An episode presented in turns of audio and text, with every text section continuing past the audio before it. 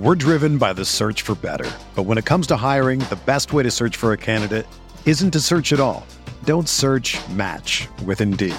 Indeed is your matching and hiring platform with over 350 million global monthly visitors, according to Indeed data, and a matching engine that helps you find quality candidates fast. Ditch the busy work. Use Indeed for scheduling, screening, and messaging so you can connect with candidates faster. Leveraging over 140 million qualifications and preferences every day, Indeed's matching engine is constantly learning from your preferences, so the more you use Indeed, the better it gets. Join more than 3.5 million businesses worldwide that use Indeed to hire great talent fast. And listeners of this show will get a $75 sponsored job credit to get your jobs more visibility at Indeed.com slash BlueWire. Just go to Indeed.com slash BlueWire right now and support our show by saying that you heard about Indeed on this podcast. That's Indeed.com slash BlueWire. Terms and conditions apply. Need to hire? You need Indeed.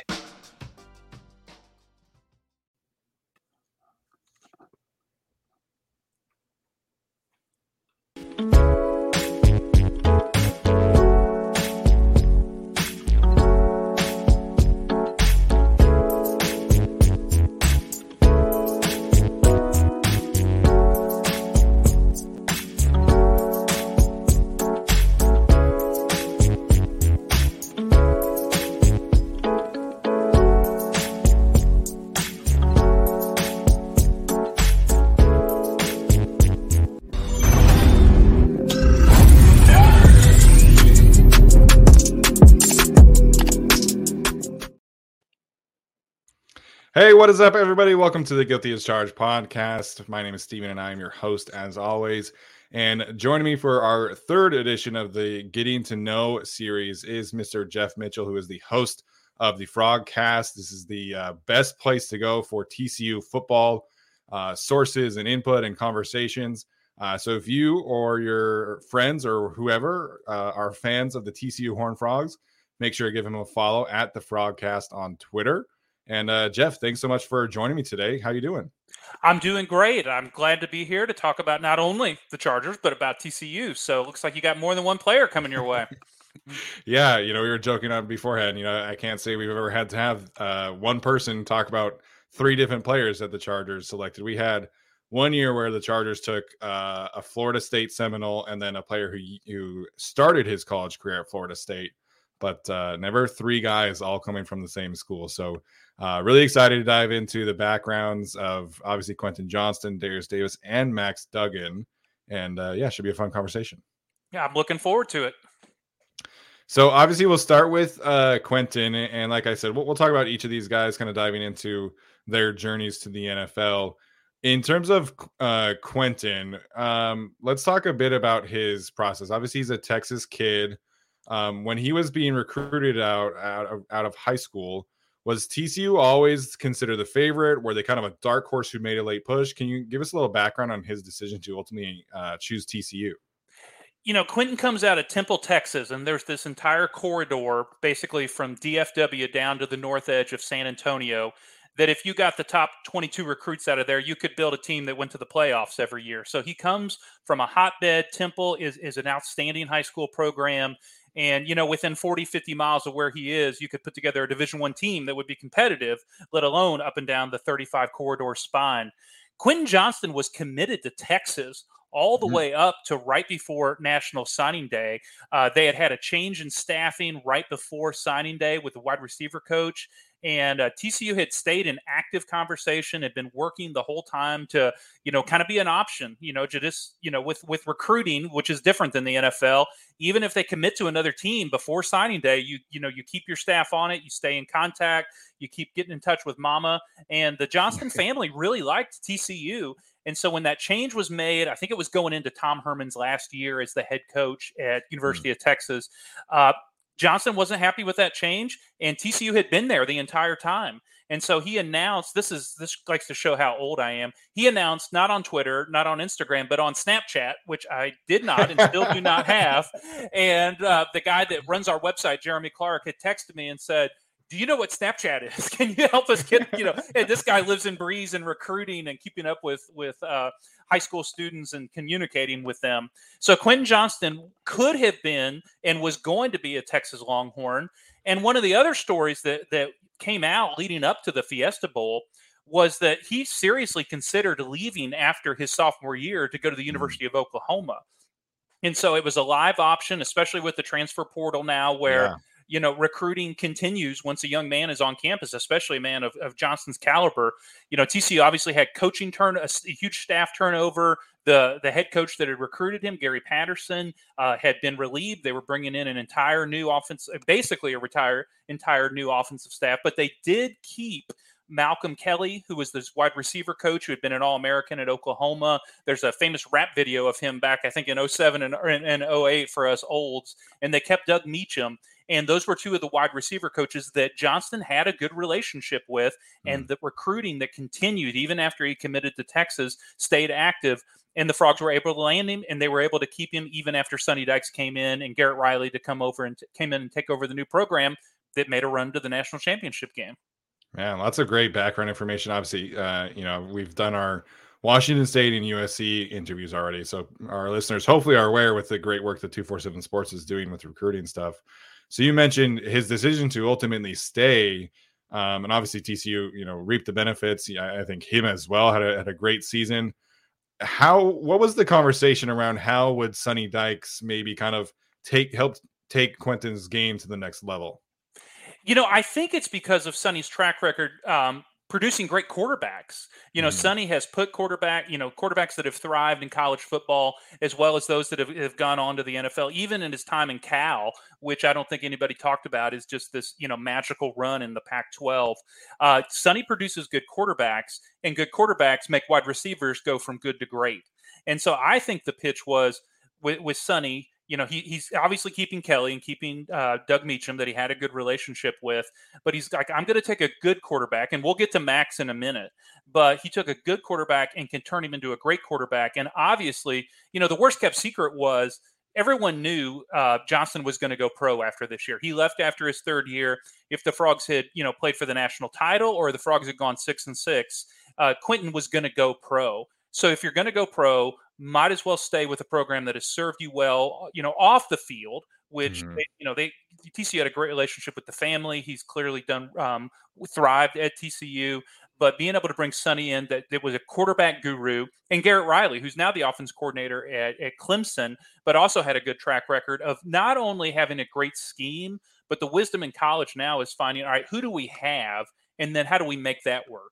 And obviously, they used the strength that Quentin Johnston had get the ball downfield and get the ball to him quick. He's he's great with catching the ball with his back to the defender. I'm sure mm-hmm. you've seen numerous highlights. If he catches it, fakes one way, spins the other, and next thing you know, he's racing down the sidelines untouched.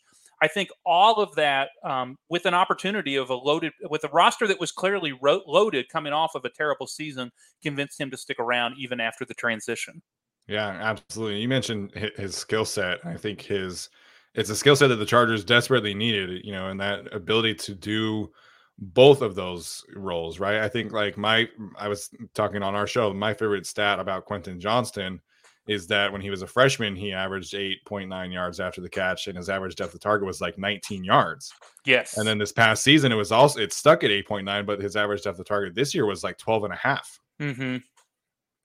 Yeah, his ability uh, to what to do with when the ball gets in his hands is when he's most dangerous.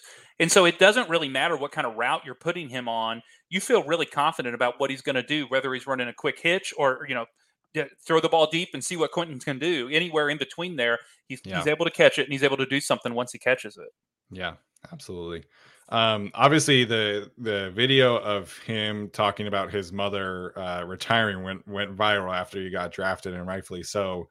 Um, how do you feel like the family was embraced by TCU? Do you think that was, I mean, you talked a little bit about the coaching staff, but do you think that Quentin's role in the community kind of lined up with that same mentality?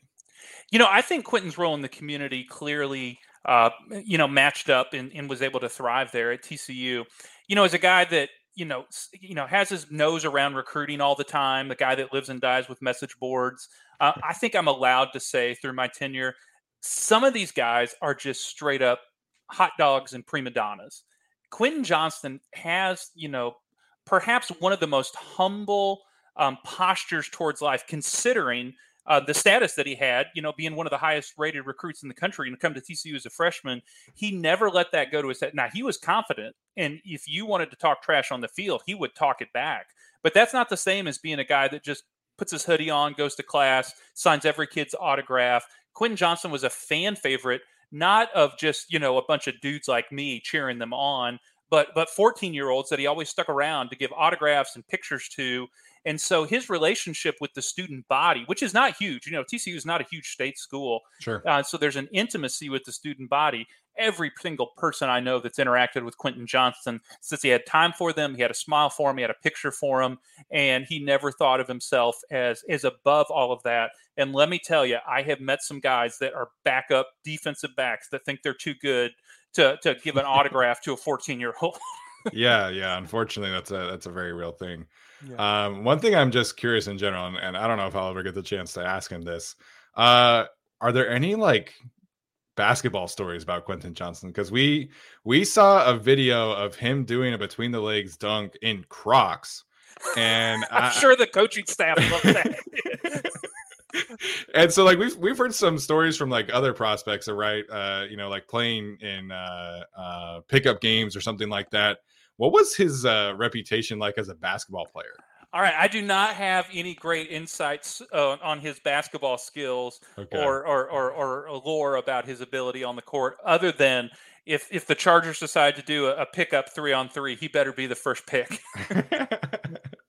I think he's. It's safe to say that he'll be uh, one of the top considerations for sure. Yeah. Yeah. When I saw that video of him doing it between the legs dunk and Crocs, I was like, okay, this this guy's built different he's, he's just a, a, you know a nickel short of six five, and, and, obviously the guy can jump, and his mm-hmm. wingspan mm-hmm. is insane. yeah, absolutely. Um, so I, I, always like asking this question, especially because of the like guys like Quentin, right? Would you say it's a fair assessment that Quentin exceeded expectations as a as a football player at TCU? You know, the thing with Quentin is he exceeded expectations, but those expectations got exceeded in just a few moments. Hmm. And so, you know, he had a game, you know, had a had a touchdown against the University of Texas that that iced the game, that moved the game from 10 to nothing to 17 to nothing. He exceeded expectations by winning the Fiesta Bowl. Kind of, you know, there was that. If you watch that game, there's that moment where TCU has a lead and Michigan is fighting back, and you feel. I, I was in the stadium. I felt the momentum shrinking from TCU. So what does Quentin Johnston do? Third and long, takes it to the house 78 yards and just puts a dagger through the heart of of Michigan fans, which I will talk about until the day I die. And so I think the expectations were exceeded not because he was a first round pick, not because uh, you know almost 9 yards after the catch, but that he took a good program to heights that they had bumped up against numerous times, but it never knocked through. And he did it in a year that nobody predicted it. And so Quentin Johnston will be remembered forever on just two or three plays. And and I, I don't want to say that should outshine an amazing three year career. But mm-hmm. if the Frogs went seven and five and he still got picked up in the first round, uh, it would have not uh, met the expectations that clearly, uh, uh, you know, lighting up Michigan numerous times in the Fiesta Bowl in the semifinals was able to accomplish. Yeah, absolutely. Uh, I, I, really like the way that you phrase that. So I think it's also a good segue here because uh, Derius Davis was on a Chargers podcast recently and said he would describe his game as a party starter. Uh, yeah. So we had Quentin Johnston as the guy who's maybe a bit of the closer. Maybe Derius Davis is the party starter. Um, what was Derius's background, you know, coming to TCU? I, I, don't think, at least to my knowledge, he wasn't as highly touted as Quentin. Uh, so, what was his process arriving at TCU like? All right, so Quentin was a highly rated four star. You know, just depending on the year, he could have been a five star. Um, just in terms of the way the numbers shook out. Derius Davis was a three star recruit out of the state of Louisiana. And mm-hmm. for those of us that live and die with recruiting, we acknowledge there is just something different about Louisiana kids. You know, I think it's they have the highest per capita of players in the NFL. Um, there is just something about the fight inside of a Louisiana kid. So Derius Davis w- w- was a track star in in in high school and mm-hmm. had I think he won the state championship in the 200 meter dash in Louisiana. He is clearly a freak player with speed coming out of high school. And so we, you know, the Frogs were excited to land him, but it wasn't like the fanfare when they when they landed, uh, you know, like when they landed Duggan or when they landed Quentin Johnston, who were both highly rated four stars that were at the national camps and all that kind of stuff. But when you had a kid with that kind of speed from um, a state that produces that kind of player, you knew that he had the potential to do something that could uh, uh, obviously thrive at the Power Five level. No one thought Derius Davis coming in was going to be the workhorse or, or you know, be the guy that you're going to. All right, it's third and seven. We know it's going to Derius Davis, but like sure. you said, he he gets the party started. I go back to the Texas Tech game this year. Frogs go out, stick Texas Tech, make them punt right away. First thing Derius Davis does is take a punt return to the house, and it, it just sets sets the tone for a game. Is yeah. that he knows how to utilize that speed on the field in space, like like few players for TCU have since since Jeremy Kerley, who had a long NFL career, not only as a wide receiver but made a lot of money returning kicks. Yeah, absolutely, and I know. Uh, obviously, I went. I don't know if you can see my signs behind me. I went to the University of Utah. Oh, uh, so there's oh, a man there's a strong uh, you know history between Utah and TCU, and I know much like Kyle Whittingham, Gary Patterson is is a big you know advocate for special teams, and yes. I'm sure that that was a big reason why Derius Davis was so effective, is because Gary Patterson knew exactly which kind of buttons to push on special teams. I think Jeremy Kerley threw a touchdown pass in the 2010 TCU game at Utah that was I, that game. sounds about right. Yeah, that was hey we'll we'll just move. I, you know, we'll we'll call it even. We should have won the 08 game and we didn't. But man, that 2010 game was one of the best beatdowns I've ever seen. Yeah, it was not fun. It was not fun for me. I, I, can imagine. Uh, so what kind of what kind of role did Gary Patterson have in, in Derius Davis's career? Because like I mentioned, you know, he was he was a very well renowned special teams coach, aside from obviously everything he did on the defensive side as well. Well, Derius Davis was on the field early, right away, as a freshman. And, you know, I think we can say all this now. He did not have good hands his first year. Mm. Like, there were numerous plays where it's just drop, drop, drop, wide open, uh, setting, it ball, setting it up for him to get the ball in space on a short hitch. He, his hands made a big leap, basically from his freshman year, improvement all the way until his junior year. And so Davis came in and, and got on the field right away, but no one thought – there was this um, convergence of of his speed as well as his ability to catch the ball in space, catch the ball while moving, and there was you know everything you know basically everything 2018 19 20 21 was a lot of chaos on the offensive side of the ball for TCU. Every TCU mm-hmm. fan will tell you that was not the that was the low watermark of, of, the Gary Patterson era. And so he didn't have a whole lot working for him. We'll talk about that with Max. We didn't have consistency of offensive coordinator. No one knew what the Frogs were trying to do on offense. And I think Derius was kind of not only because of his inability to catch the ball early on, uh, he was kind of a victim of all of that. Mm-hmm. Um, one of the things Davis that we need to acknowledge coming um, to, to, talk about his impact potentially at the next level he's a fifth year player. And in some ways, he was kind of a fifth year contributor. He had that COVID year. He came back. T- uh, Taye Barber, who was another wide receiver for the Frogs that caught a touchdown pass in the Fiesta Bowl, they were both five year uh, players that had that extra COVID year of, of yeah. eligibility. And I, I think Derius, I mean, both of them, but specifically here for our uh, conversation, Derius made the most of that. He would not have been drafted last year. He would have been an undrafted free agent, and everybody would have said, let's see what we can do to get him to return, return kicks. But that fifth year, with the convergence of the offense that finally had some sense of direction, he, you know, being able to catch the ball as well as return kicks, uh, uh, put him where he's at.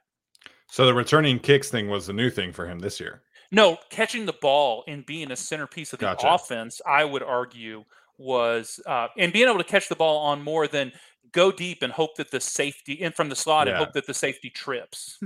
yeah, you know, because it's funny you mentioned that because like I, I watched Derius Davis on on film, right, and I see like a, a a solid receiver, like I've talked about on our show. I feel like he's he he's a kind of player that could you know down the road push for some legit receiver snaps. And there's a play I want to say against West Virginia, where he runs kind of a post corner route and he mm-hmm. flips the guy around and then he, he beats him after the catch too. So it's it's interesting, like our perspective as you know somebody who watches just the one year usually, unless it's like a like I watched 2021 and 2022 uh, for Quentin.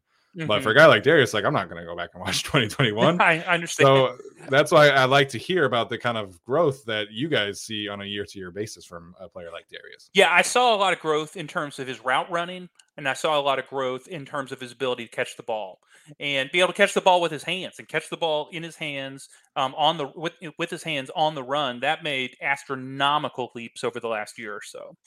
That's great. Love to hear that. Mm-hmm. Um, what was his role as as a leader? Was he the special teams captain, or what can you say about Derius in the locker room at TCU? I think in terms of locker room, his a couple of things that contributed to his ability to be a leader, whether he was a captain or not.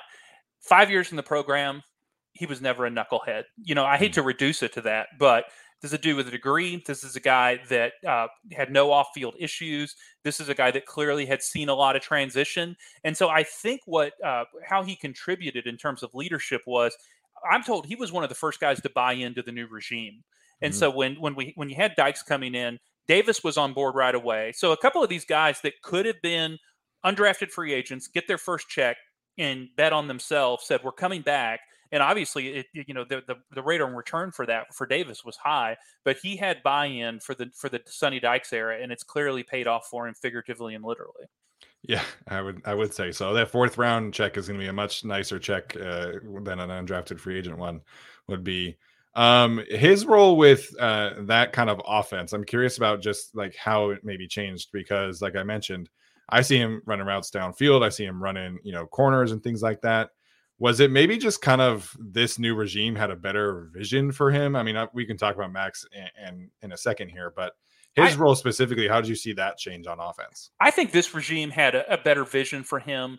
They knew how to. They obviously knew how to set up matchups, and so you know his, his speed is is you know document you know it's documented just how ridiculous it is there's a, mm-hmm. uh, a, a jet sweep that he took against SMU where they they claim they they clocked him at like 22.7 miles an hour streaking down yeah. the sidelines and so they were able to maximize those matchups because you clearly you're like oh my gosh we can't let Quentin Johnston go deep Jared Wiley is a tight end that they clearly had to account for uh, you start accounting for a couple of things as well as Kendre Miller, who was drafted by the Saints in the backfield.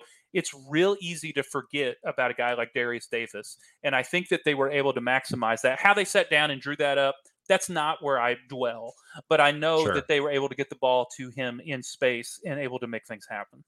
Yeah, I know Chargers fans are particularly excited about his ability as a punt returner and kick mm-hmm. returner but I, I think there's going to be some fun juice for for him as a as a gadget player and a potential future as a receiver in the league. So, well, I think so too. They wouldn't draft him that high to return kicks. Right. Right. You know, that's clearly um, something that he's going to be able to offer more than probably anybody else in the draft. But they, yeah. they expect him to be on the field, know the offense, and catch the ball. Yeah, no, you're not. Uh, you're not spending a fourth round pick on somebody who's returner only. So I'm I'm excited for Derius.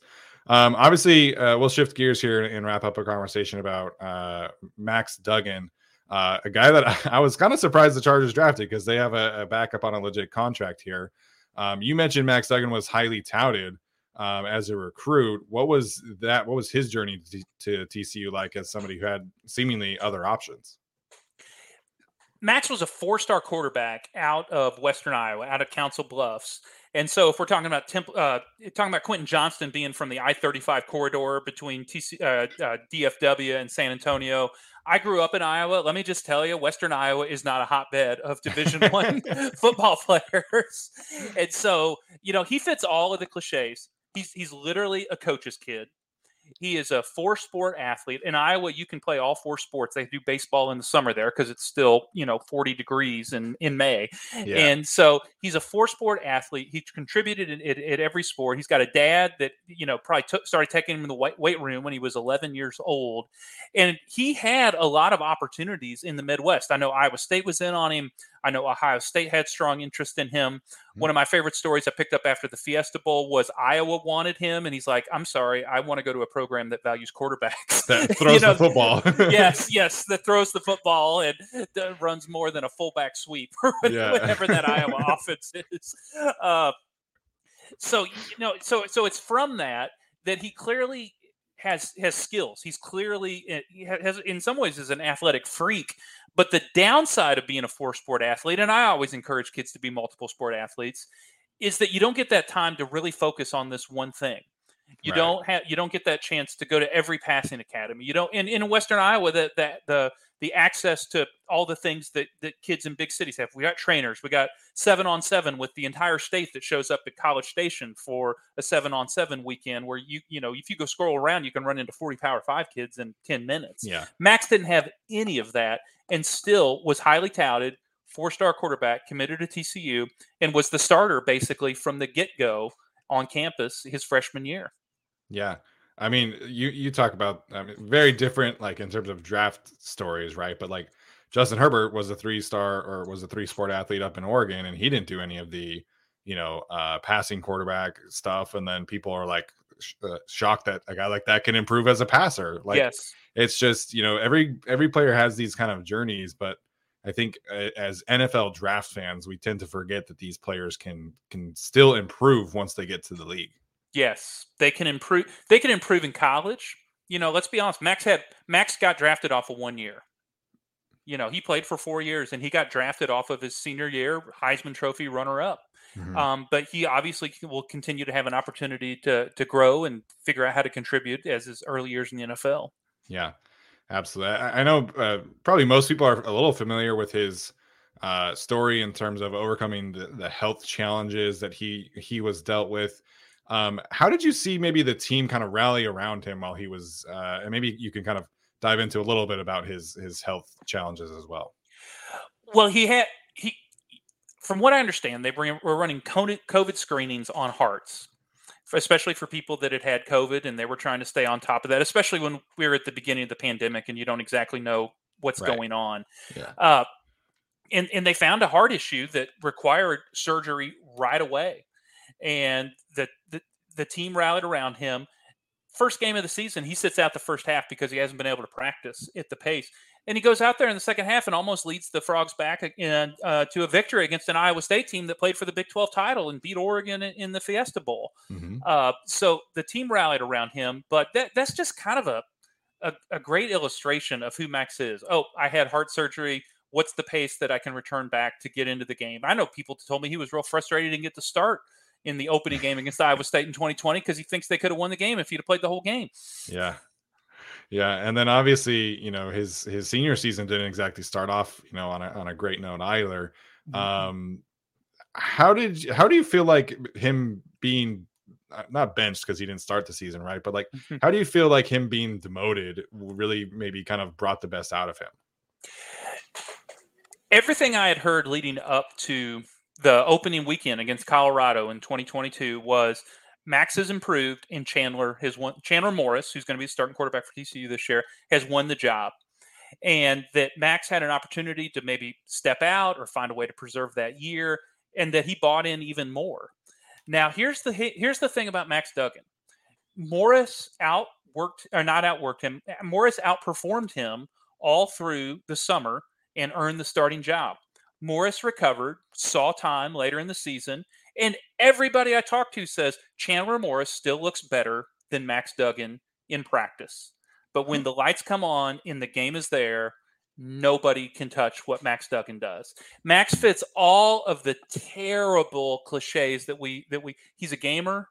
He plays harder than everybody. He's like another coach on the field. He in some ways he's really a, the fastest H back you've ever seen that plays hmm. quarterback.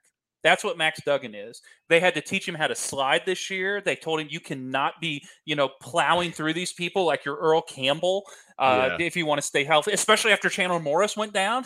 you know, you Yeah. cannot you cannot do this.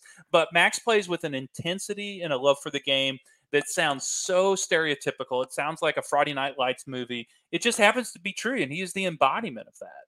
Yeah, I mean, as a casual fan, like you see a guy like him, and I, I, I Utah fans will tell you that Cam Rising is, is probably a similar story. That's a similar story, yes. Um, but you know, you just like you saw what he did in that like the Big 12 title game. I know I know TCU lost that Yeah. game, but like what he did in that game, just dragging them to you know inches Overtime. from from you know overtime and potentially winning that game. Like Mhm. you, there just are guys who know how to get teams you know across the finish line or or at least you know inches from the finish line.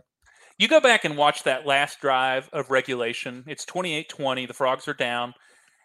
and he does everything you'd ever ask a quarterback to do. He knows how to hit the open receiver. He knows how to uh, uh, tuck the ball and run. When there's a breakdown and they're running man, and he knows everybody's going deep, he just spins out and races down the sideline to get them down into range to be able. And then the next, um, I think it's at the eight yard line. They snap the ball to him, and he he just basically turns to the left and runs. And uh, Chris Fowler re- yells, "How does he have anything left in the tank?" And yeah. he basically stumbles in the end zone, falls down Wiley, the tight end, goes over and tries to pick him up, and he's like, "Just let me lay here for a minute. Give me a second. Give me a second. And then he comes out and, and hits the open tight end Wiley on on a two point conversion to tie the game. So it's it's safe to say Max Duggan is going to have a lot of fans for a long time in in the TCU program. Yes, he will have a lot of fans for a long time inside of the TCU program. He had that chance to come back. He had he had a COVID year if he wished to come back. Came, left after four seasons, but as we like to say, that man will never buy a beer again in Tarrant County, Texas. yeah, love to hear it. Love to hear it. Well, Geoff, this has been awesome, man. A lot of great information on all these guys. Uh, hopefully, we'll get some uh, new Chargers fans down in uh, down in TCU. You know, uh, you know, hey, three guys had, kind of. You had Charger fans when LaDainian Tomlinson played there. I was watching the Chargers all the time when LT was playing. That's the reason why I'm a Chargers fan, man. I mean, uh, I grew up in Utah, and not a lot of not a lot of Chargers fans in Utah. It's mostly you know Broncos fans, Cowboys mm-hmm. fans, but that LT guy was just different on Sundays, and uh, you know he made a lot of a lot of Chargers fans will tell you that LT is the reason they are Chargers fans. Absolutely, absolutely. So uh, yeah, guys uh, listening, if you like I said, if you're a TCU fan or if you know a TCU TCU fan, make sure to send them Geoff's way. He does some great work covering the Horn Frogs.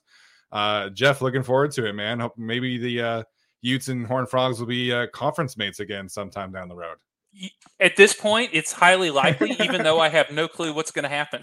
But I yes, don't think anybody does, man. I, like we keep I, on hearing, like, oh, Pac-12 media oh, rights are around the corner. I know. I, I would, you know, there was a day that I wished like the eight best teams in the Big 12 and the eight best teams in the Pac 12 would kind of create a 16 team league. Uh, I, you know, I would love for Utah, Oklahoma State, TCU. Th- those would be great games every year. Yes, every year. 100%. Yeah, 100%. Would love to see that. Well, uh, if we come across that road some sometime, I'm sure we'll we'll have some more conversations. But uh, Geoff, thanks again, man. And like I said, Charge fans, go check him out. And uh, if you're a TCU fan, I don't know what you're doing. You know, go follow him. All right, Geoff. Thanks so much, man. Thanks so much. Great to be with you. Sick of being upsold at gyms? My guy, you're currently a base member. For $90 more, I can upgrade you to our Shred membership. For 130 more, you'll be a Swole member. And for just $300 more, you'll reach Sweat Platinum. At Planet Fitness, you'll get energy without the upsell. Never pushy, always free fitness training and equipment for every workout. It's fitness that fits your budget. Join Planet Fitness for just $1 down and $10 a month. Cancel anytime. Deal ends Friday, May 10th. See Home Club for details.